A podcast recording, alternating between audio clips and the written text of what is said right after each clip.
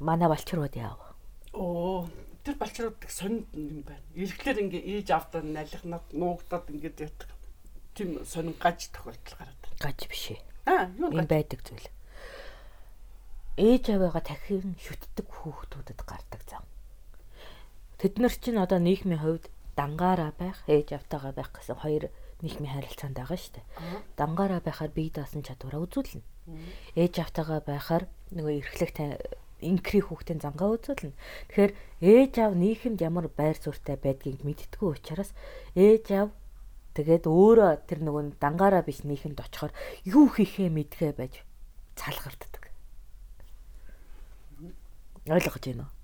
Өөрөөр хэлбэл энэ 3 дахь үйл явдал ээж автайгаа хамт олон нийтийн үйл ажиллагаанд орох гэдэг үйл явдал тухайн хүүхдийн амьдралын туршлагад хомсдмол байгаагаас үүсэж байгаа гажиг. Аа. Тийм байна. Тэгэхээр энэ өөрөөр хэлбэл нэг бол нийгэмд ганцаараа байр суурьтай байгаа. Тэр үед бие даасан одоо амьдралтай гэдгээ тухайн хүүхэд ухамсарлаад бие маш цэмцгэр авч явдаг.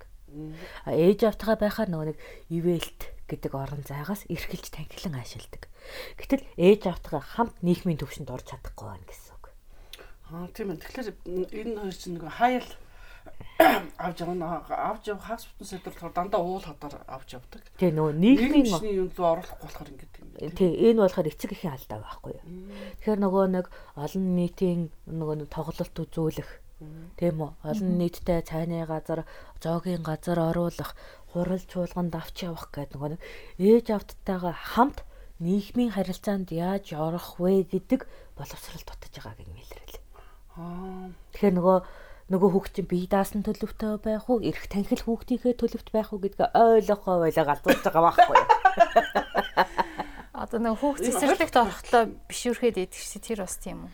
Аа бишүүрхэд нөгөө нэг шин хамт болно да. Яахгүй ээж автагаа хамт ор юм уу? Тэгээ өөрөөр хэлбэл өөрийн тухт нийгмийн харилцаанд шингдэж байгаа. Нөгөө бие даасан төлөвлөгөө орч чадахгүй байгаа үзэгдэл. Аа.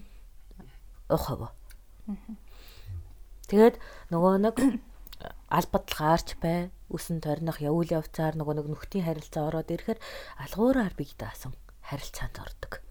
Хүүхэд бол өөрөө нэг ой хүртлээ бол нийгмийн эцэг эхэл гэсэн инкри харилцаандаа байгаа шүү дээ. Тийм үү? А тэндээс нөгөө өсөн торноод ирэхэд нөхдийн харилцаа руу алгуур гаргадаг шүү дээ бие даах чадварыг нэмэгдүүлэхийн тулд тэр үед нөгөө эцэг эхийн хяналт байхгүй учраас нөгөө сэрэмж болгоомж нүүсэд бие даасан нөгөө хүний мэдрэмжэн аваад өөрийнхөө нөгөө нэг ганцаараа гэсэн дүрээ бүтээж эхэлдэг. Ойлгож байна уу? Би даасан харилцаанд орж ирдэг. Гэтэл байнга тийм үү. Нэг бол ганцаараа, нэг бол эцэг эхтэйгээ байгаад байхаар гурав дахь эцэг эхтэйгээ хамт нийгмийн харилцаанд орох гэдэг үзэгдэл дутаад ирэхээр би одоо ганцаараа тоглолт хийх ёстой юм уу? Эсвэл нөгөө инкрэ хүүхдийн тоглолтоо хийх ёстой юм уу гэдгээ мэдхэ болоо самуурч чаддаг байхгүй. Хүний дэргэд эцэг ихтэй эрхлэнэ гэдэг чинь тийм үзэгдэл нь. Одоо хоёр удаага энэ болж байгаа байхгүй юу. Ирээд ингээд баяраар дандаа эргэж ирдэг эцэг ихтэйгээ. Аа би ажилтаа болохоор тэгчээд ингээ ээж авдаа наалдаад бидний энэ царай цусыг харж чадахгүй ингээд бүр хачин болчдөг байхгүй. А гэрт нь очихлоор зүв зүгээр. А цэцэрлэг дээр явахлаар зүв зүгээр. Өөрөөр хэлбэл нөгөө дасцсан орон зайнууд нь байгаа. Зүв зүгээр төлөвшсөн орон зай. Тэгэхээр би өөр гайхаад байхгүй. Тэгээд хэл ам нь болохоор маш их юутай хөгжсөн. Очоод чи яг манай ажил дээр очиод ингээ надтай манай хамт одоо ажиллаж байгаа хүмүүст ингээ мэдлэхгүй ингээ маяглаад байсан гэдэг. Тэр хүмүүстэй чинь хим нэгтэхгүй байсан. Тэгэхээр чинь би гайхчих юм чи 5 настай хүүхд яхахлаар химийн тухай ярьдаг. Хим гэдэг ч одоо юу яриад байгаа нэг хин чамд юм заач гэсэн чи би ойлоо гэдэг. Ингээ айгүй хэл амттай байхгүй. Тэгээ би хим нэгдэхгүй байсан. Гэтэл нөгөө эдний нөгөө юу байдаг шүү дээ. Уялууд байдаг шүү дээ. Тэр чинь нөгөө нэг эцэг нь байн нөгөө нийгмийн орон зайд хамт авч явж кино ший үзүүлээд зоогийн газар оруулаад идэг учраас олон нийтэд харилцах харилцаа илүү хөгжсөн байдаг. Тэр чинь бүр аюул чөлөөтэй шүү дээ. Чөлөөтэй. Өөрөөр хэлбэл эцэг их нь байсан ч тэр нийгэм орон зайд өөрийгөө авч явах нөгөө харилцаагаа таньчихсан. Тийм учраас мэдлээд тийм тоглоод тийм эцэг нь байсан ч байгаагүй ч тэр нийгмийн орон зайд өөрийгөө авч явж чаддаг. Энэ хоёрт болохоор тэр харилцаа дутаж байгаа. Тийм байна. Одоо л эдгээр чинь болохоор хотоос гадна амьдарч байгаа байхгүй. Тий, ууланд амьдардаг. Ууланд амьдардаг хүүхдүүд. Тий. А нөгөө үеэлүүд нь болохоор хотод амьдардаг. Дээрээс нь эцэг нийгмийн эдвэх өндөртэй учраас олон нийтийн үйл ажиллагаанд ихээр авч явдаг учраас тэр олон нийтийн харилцаанд зан төлөв төлөвшч гсэн үзэгдэл байхгүй юу. Тийм байна. Тэгэхээр ээж аав нь одоо сая би хэд хилдгийг ойлгохгүй гэж загнахлаар ойлгохгүй штэ. Эднэр ойлгохгүй. Ягаад гэвэл энийг үгийн утгыг үйлдэлийн утгад болгож хөрвүүлэх чадвар дутна.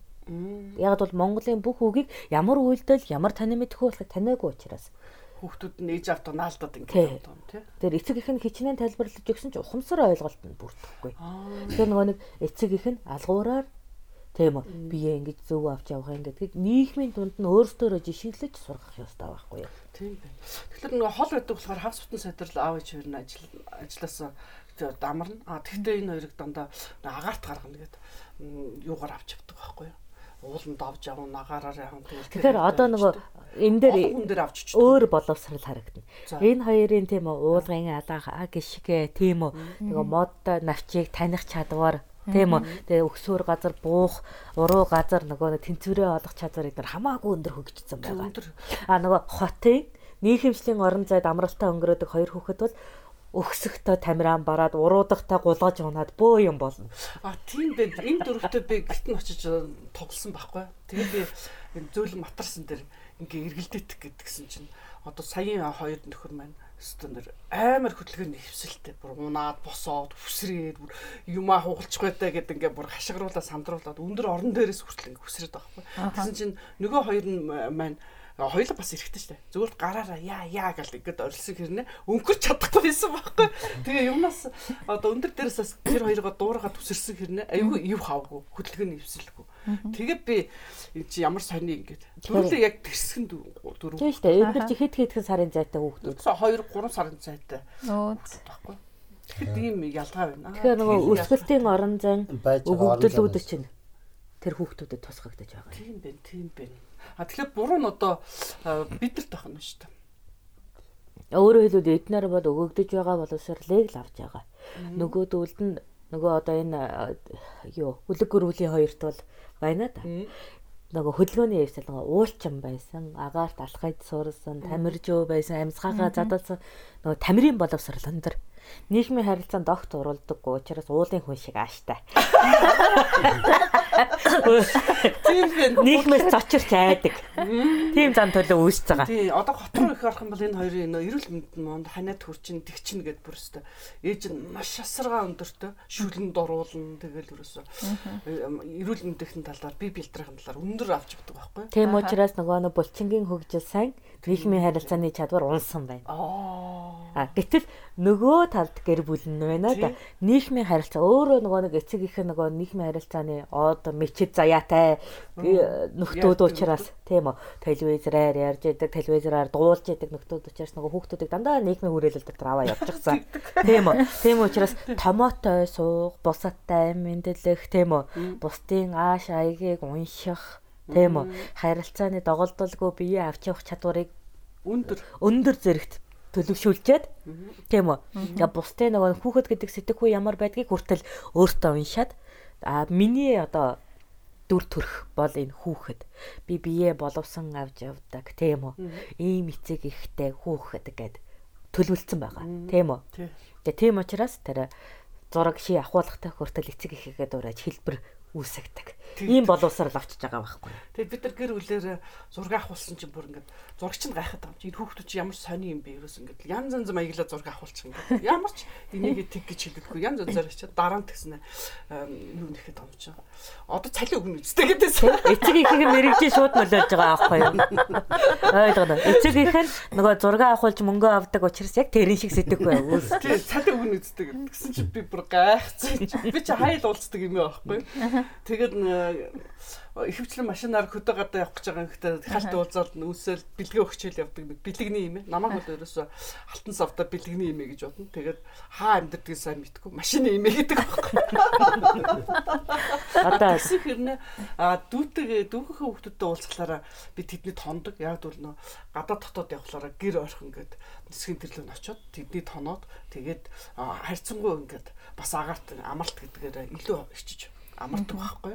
А тэр үед энэ хүүхдүүд зөв зүгээр харьцдаг. Маш их тийм нээлттэй толгой молгооноостой бүр хөгжсөн хүүхдүүд. Тэгээд ажил дээр байж хат ирэхлээр ингээд ээж авах хажуугаар нуугдаад хүмүүстэй уулзахгүй зүхтаад ойрлоо тэгээд уулын хүний зам багхгүй юу. Уулын төмөрөд бодож. Тийм байна. Тэгэхээр энд чинь эцэг ихэн буруу байгаа юм байна. Тэгэхээр ээж нь болохоор аюул олон дахиж хилээд хоёр дахь удаа гурав дахь удаа авчирч өгч байгаа байхгүй. За ямар ч юм. Гэхдээ энэ дээр ээж яв хэлж ийн гэдэг нь зөв хэрнэ. Тэр нөгөө нэг үндэс алдааг олж харахгүй. Өөрөөр хэлбэл тэр хүүхдүүдийг нийгмийн орон зайд хам маш бага нөгөө нэг лагуулж явсан. Тэр нийгэмчлэг таниулаагүй гэдгээ их өөр ойлгохгүй шүү дээ. Тэгэхээр энэ алдаа маань нөгөө хүүхдүүдийг олон нийтийн газар хэд удаа аваа явчихтал олон нийтийн үйл ажиллагаанд хэдэн удаа оролцуулахад л засарч байхгүй. А нөгөө талын асуудал асар хэцүү. Яг бол тамиржилт э, бие булчин гэдэг бол их урт хугацаанд үүсдэг. Нийгэм хайралцаа богино хугацаанд үүсдэг гэрнэ биеийн хүч чадал эрүүл байдал бол удаан хугацаанд үүсдэг шүү дээ. Тэгэхээр нөгөө олон нийтийн харилцааны хүүхдүүд маань тамиртай, эвсэлтэй тэр нөгөө буй булчингаа уужлуулах ухаанаас сурахад нэлээд удаан ууланд хоригдох шаардлагатай бол. Энэ бас нэг яг юу санаанд орчлоо. Гэр хороолт өссөн хүүхэд байранд тоссон хүүхэд ялгаатай байдаг штэ. Гэр хороолт өссөн хүүхэд чинь аюу чадаа нэг бас бие бэлтрийн хувьд хөгжил сайтай. Бас нэг жоохон даарч хөрөөд хаал үзсэн. Тийм байдаг штэ.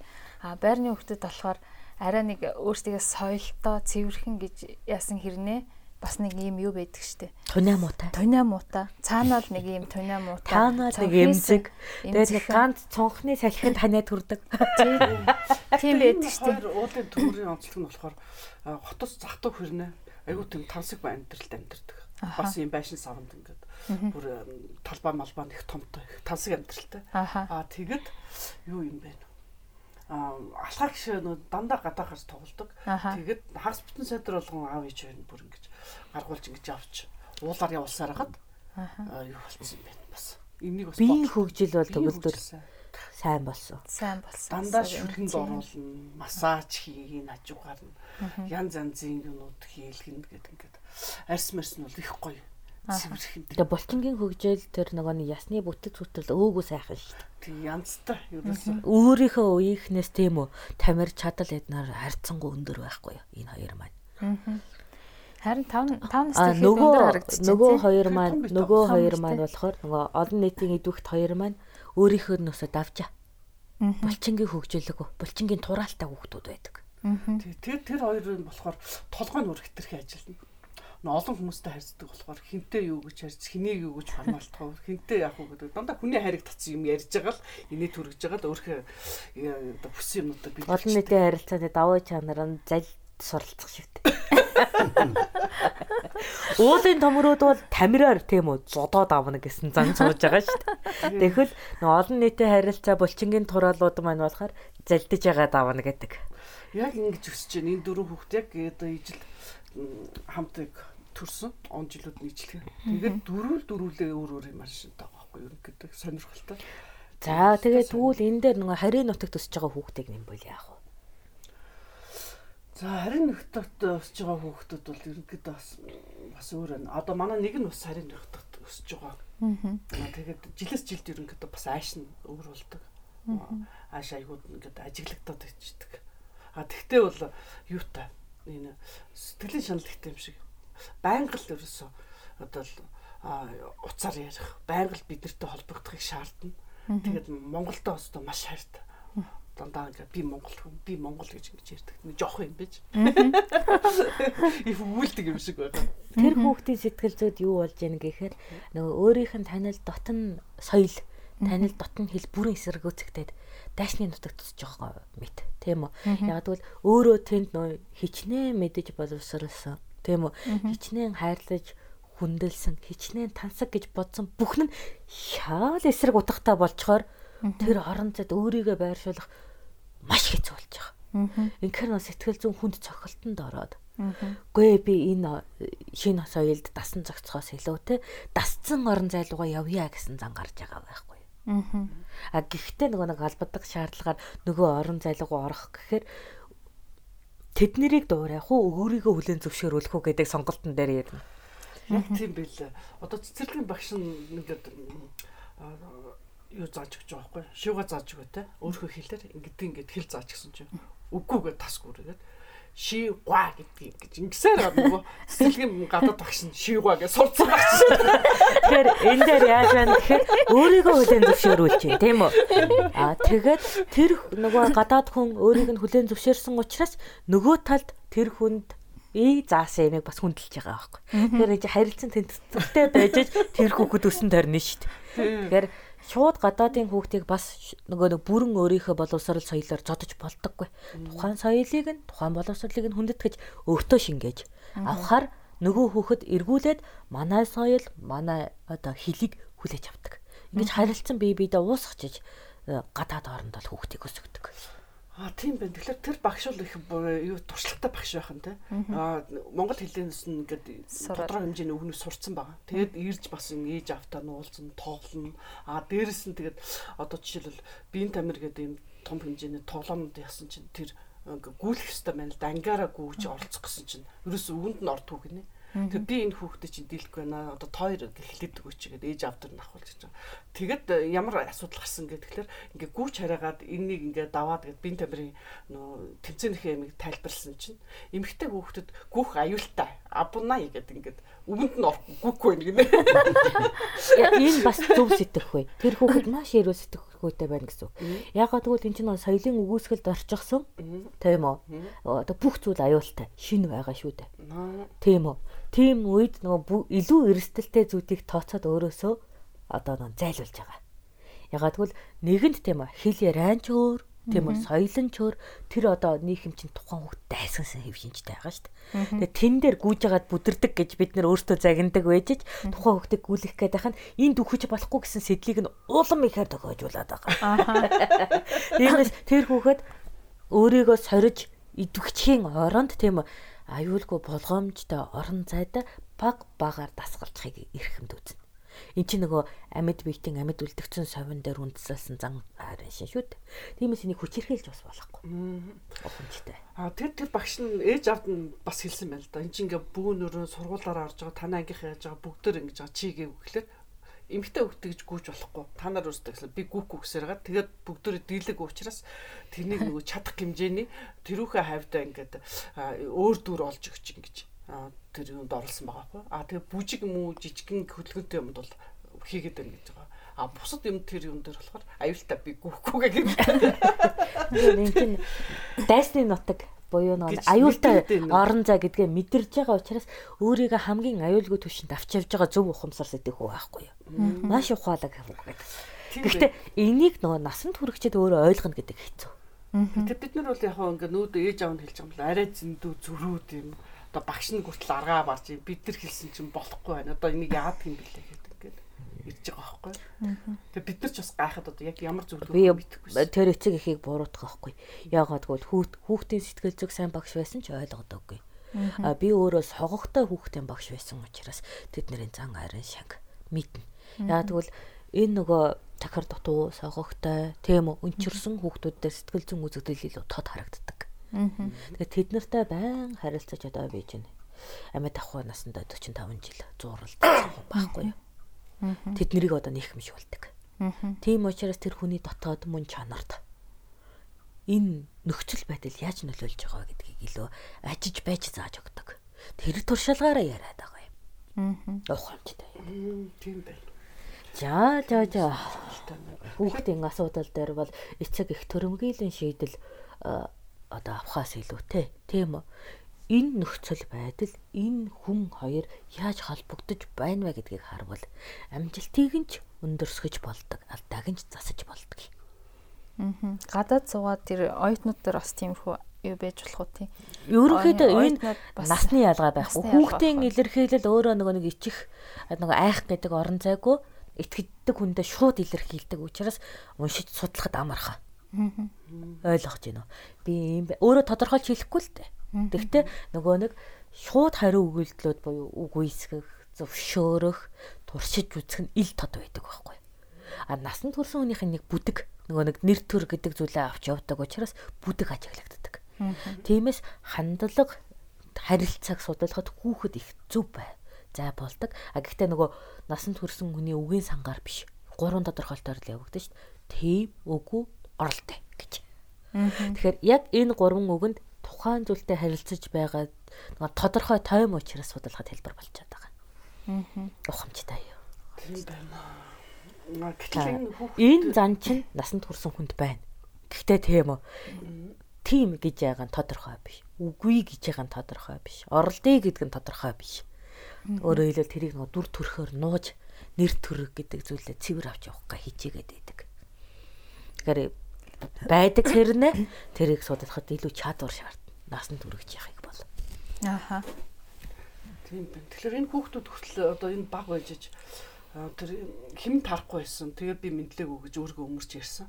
Тэгэхээр би гайхаад байгаа байхгүй юу? Энэ жоохон хүүхэд ягаад тэр хэм гэдэг юмыг хэлж ийн гэд. А гэтэл түрүүн бид нар бас ярьж байсан шүү дээ. Нөгөө заяаны ханьтай ярьж хахад бас энэ гарах энэ эрг химийн Үгийн сангийн ашиглалт бол тэр орон зай тийм үг ярьдаг хүн байгаа гэсэн үг. Ойлгож байна? Хим таарч нь хим таарахгүй байна гэдэг ялангуяа хэрүүлийн орон зай дээр энэ үг хэрэглэгдсэн гэсэн үг. Өөрөөр хэлбэл муудалцах юм бол хим таарахгүй байна. А сайхан одоо харилцаа үүсэж явах юм бол хим таарч ийн гэдэг сэтгэхүйг төр хүүхдэд үүсгдсэн тийм хилцүү байна гэсэн үг тэр гэр бүлд. Өөрөөр хэлбэл эцэг их хоорондоо хэрэлдэхээр за за хим таархаа болчлоо болий гэдэг ч юм уу. Нэг нэг тэр хим гэдэг үгийг хэрэглээнд ажигладаг гэсэн үг. Тэгэхээр магадгүй одоо домчин судар ингээд бидний судар модар мэдсэн уншиж те яг бидний орчинд байгаа болохоор одоо ээж нь аав нь тэрнийг хэрглэж байгаа учраас яг үгийн сандаа үгийн сандаа хэрэгэлсэн гэсэн үг. Өөрөөр хэлбэл үйл явдал үгийн сан хоёр тавхацж байгаа үед хүүхдэд ойлгогддог. Тэгэхээр магадгүй тэр эцэг эхүүд үрээ ингэж нанддаг юм чинь дотоод хэрүүл тэмцлийн асуудлаа ойрлж хашгирах биш тийм үү. Хүүхдийнхээ дэргэд нөгөө ойлгохдохгүй үгээр нь ярина гэж бодож байгаад за за хоёул хэм таарахгүй дараа болъё. Гарчаагаад болъё гэд хэлсэн нь хүүхдэд дурсамж болж орж байгаа. Ойлгож байна уу? Яа тэгэнгүүт нөгөө нэг аа харилцаа эвдэрх юм бол хим таарахгүй гэдэг үгийг хэлдэг юм байна. Харилцаа нийттэй үед таарна гэдгийг хэрэглэх юм байна гэд таамаглаад тусгаад авцсан байна. тэрийг тусгаад авцсан байхгүй юу? Тэгээд одоо хүүхд сүүлийн энэ жоохон хүүхдээр ажиллаад байхаар юу яах юм? Одоо нэг ингээ хувц сонор хүмүүс өгнө штэ. Тэгээ өгөөд яхаар зарим хувцыг юусаа бүр яасан ч өмсөхгүй. Манай бага энтер бол а нөгөө өөртөө ингээд э, таалагдсан юм аа бол ингээл гоё ингээл өмсөж чинь. Гишнээ нэм загвар магвар нэм хөөхөн гоё ингээ байсан ч гэсэн нэг л өмсөхгүй гэсэн бол бүр яаж хүчээр өмсүүл өмсүүлээ гэсэн ч өмсөхгүй. Тий одоо энэ Одоо айхтар тийм айхтар болчиход байна. Тэр манай Та нар ч тийм айхтар байсан. Аа. Өөрсдийнхөө багыг та нар мэдэхгүй гэдгээ хүлээн зөвшөөр. Тийм л ахта. тийм. дэлгүүрт ороод айгуу гоё ингээд таалагдсангаа өгөх гээд ерөөсөө дийлдэг шүү дээ. Авахгүй хэлчих. Хов Тий. хүн, Битгий ав гэснийг л авах гэдэг байхгүй. хов хүн гэдгийг хүлээн зөвшөөрөө. Эхлээд Тэр бид нар эхлээд дандаа хүүхдүүдэд нэг жоохон гэж бодоод өмнөөс нь дандаа шийдвэр гаргадаг. Яг үнэ. Тэгэхэд тухайн хүн маань өөрөө шийдвэр гаргах хүсэлтэй байгаа. Тэгээ тэр хүслийг нь одоо нэг тоож сонсохгүй. Ялангуяа өөрийнхөө хүслийг э, тулгаж байгаа үед бүр их эсэргүүцэж өөрийгөө хамгаалдаг. Би нөгөө хүүхдээ цэцэрлэгт орохт нь дэлгүүр орж хувцлах гад явсан. Тэгээд өөрөө баахан ингээд хувцнаас сонгоод голдоо нэг бараанд өнгийн хувц сонгосон юм бор морч юм уу тэгт. Ингээд сонгочоод тэнд шалтгаан байгаа шүү. тэгэл өмсүүлж үзүүлэх гээ яасан чингүү. Наадах чи өмсөхгүй өмсчиж үзэхгүй. Тэгээд одоо яах вэ гэдэг учраас аргаа барч ижсэн чи худалдагч нэг цэнхэр шар өнгөтэй юмнууд аваад ирчихнэ. Ирэм ирэм тийм юм. За энэ ямар байна мэдв гэдгсэн чинь харж харж ирсэн. За энийг аавь. Энийг аавь. Энийг авахгүй гэ. Ингээд сонгож цэцэрлэгт ороогүй хөөхд штэ тэр хоёр настай хүүхэд тэгж сонгож ийн гэд бодохоор айхтар байхгүй. Гайхаж. юу үгийн илэрхийлэлд орж ирсэн үйлдэлийн илэрхийлэл нөгөө хүчээ мэдчихсэн бүх амьтанд өөрийн сонголтын орон зай өөрийгөө илэрхийлэх орон зай үүсчихдэг. Тэгэхээр нөгөө нэг хүчирхийлэлд байдаг орон зай нь болохоор нөгөө хөхүүлийн үе байхгүй юу? Ойлгосноо өөрийгөө илэрхийлэх чадваргүй гэхдээ байдаг. Аа байдаг. Дуртай, дургу, хөхөн, хөхгүй гэдэг зан нь байгаа. Одоо тийм үгүй харилцаанд байдаг. Гэхдээ тэрийг илэрхийлж чадахгүй дандаа хүчинд автчихийдэг байхгүй юу? Өрөвдмө өрчтэй. За ойлголоо. Аа тэгээд өөрийгөө баг зэрэг илэрхийлэх чадвартай болохоор тэрийг ашиглаж та нартай тэмцэж байгаа. Зөвс эрүүл сэтгэхгүй байхгүй юу? Аа тэгэхгүй бүх үгээ чинь дагдаг байх юм бол хоёр зүйл байгаа. Нэг нь чамайг биширж бурхны дайнд боддог тийм үү? Одоо тийм хүүхэд. Тийм нөгөө итгэл бишээлийн орон зайтай хүүхдүүд байдаг. Энэ бол гаж асахтал биш. Нөгөөтэйгөр эцэг эхээсээ айдаг. Тийм үү? Өөрөө шийдвэр гаргахаас айсан сэтгцэн эмгэгтэй болцох хүүхэд байдаг. Хоёр дахь сэдв нь маш аюултай. Яг бол тэр хүн насан туршдаа бусдын зөвлөгөөгүйгээр амьдрах чадваргүй хүн болж өсдөг. Тийм болохоор хүүхдийн сонголтыг эрхэмлээ. Өөрийгөө илэрхийлэх орон зайд нь хүндэтгэлтэй хандаа. Тэгхийн бол энэ хүүхэд цаашаа амьдрах чадвар өндөртэй байна. Өөрөөр хэлбэл тамхи татах уу, татахгүй, арх уух уу, уухгүй юу гэдэг сонголтуудыг хийх чадвартай байна гэсэн үг. Аа нөгөө түрүү хэлсэн шүү дээ хоёр дахь шатны бусдаас зөвлөгөө авдаг хүүхэд хизээч тэр сонголтыг хийдэггүй. Л орон зайгаа дагдаг. Манай том хоёрыг би болохоор юу гэдэгс аахгүй. Тим ч юм болохгүй, юм ч юм болохгүй гэд дандаа тэгээд сургацсан багаас нь. Тэгсэн чинь дараа нь бүх юм асуугаа болдгоо. Том болсон байна. Айгүй хэцүү мэлний тэр багаас нь тэгээд сургачаад. Тэгээ нөө багасаа би яг өөрөө авч өгнө гэсэн юм аа авч өгөөл яг тэрийг хэрэглүүлдэг бараг хүчээр шахав. Тэгээд тийм сургацсан байжсэн чинь тэгээд энэ болохгүй болно болохгүй гэж айгүй ярьдаг бүр. Тэгсээр байгаа ятсан чинь дараа нь нөгөө том болсон хойноо энийг хийх үү яах вэ гэж. Энэ болох уу гэд ингээд асуугаад. Тэгээ том болсон хүүхд асуугаад ах чи төвхтэй юм бэл эргээд өөрөө би юунд онж байгаа байхгүй энэ үеийнхтэй яг тэр тав хүртэлх насандаа сураагүй үед 40 хүрсэн чамаас асууна гэдэг аюул байхгүй юу? Тийм бэ тий асуугаад идэх байхгүй. Том болсон энэ асуугаад тиймээс тухайн хүнийг тийм баг багаар өөрөө шийдвэр гаргахад нь тусал. Тийм ээ тэгхийн бол чи насаараа тийжих шаардлагагүй. Аа өөрөөр хэлбэл Нэхэнтэл чи бие даасан хүн өсгөж байгаа шүү дээ. Тэрийг анханасаа ойлгож хүндэлж харьцаа. Аа. Тийм үү? Зөв зөв. Тийм бай. Аа яагаад ч болохгүй орон зайд тайлбар шалтгаан шаардлага тийм үү? Чи өршөөлийг бас гойж бай. Аа. Ухамжтай. Тулгын шаардаж зандрахаас илүүтэй өршөөл өсөж харьцаа. Ээж нь одоо ийм ийм ийм шалтгаанаас ингэх боломжгүй байна. Уучлаарай. Чиний хүсэл эрмэлзлийг одоо гүйцэж чадахгүй. Тийм үү? Тийм болохоор миний энэ чадахгүй орон зөг чи өөрөө л дүүргэнэ гэж. Бити хай биш. Аха. Чи өөрөө дүүрэг гэж. Хэлж зөвлөж байх хэрэгтэй. Мм зөв зөв. Ингэж өсгсөн хүүхэд яадаг гэхээр асар бие даасан шийдвэр гаргах чадвартай болж өснө. Дээрээс нь өөрийнхөө шийдвэрт үнэнчээр зүтгэх замаа олж тодорхойлдог. Тийм үү? Өөрөө өөрийгөө таньж мэдсэн хүн болж өсөн тойрно. Ахамжтай юу? Ахамжтай. А мөн эцэг их өршөөл гуйж бай гэдэг нь нөгөө хохирол дорн зайд бусдыг хохироож ин бусдын чадахгүй зүйл байдаг тийм үү удирдахад хэцүү асуудлууд байдаг хүний нөгөө нэг гарцаагүй болоод дургуугийн хүчин зүйлүүд байдаг шүү гэдгийг таньж мэддэг учраас ирээдүйд удирдах албан тушаал эрхэлж байгаа үед энд суусан зан аранш нь асар ихээр нөгөө албаттайгаа харилцах сэтгэхүйн үндэс болоод өгсөн байдаг. Ухамжтай сонирхолтой шүү. Хүүхэд гэдэг. Жаа жаа ламс